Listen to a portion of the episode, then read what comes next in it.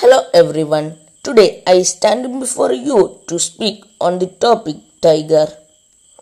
Perhaps the most beautiful of God's creations are birds and animals of the world. And among the most ferocious is tiger. This creature is also the next animal of India.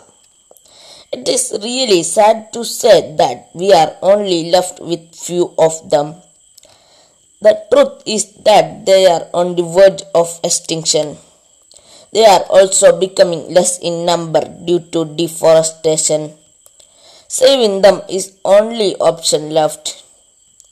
Save Tiger was an initiative take by, taken by the government of India in 1973 to put a ban on illegal hunting and poaching of tigers.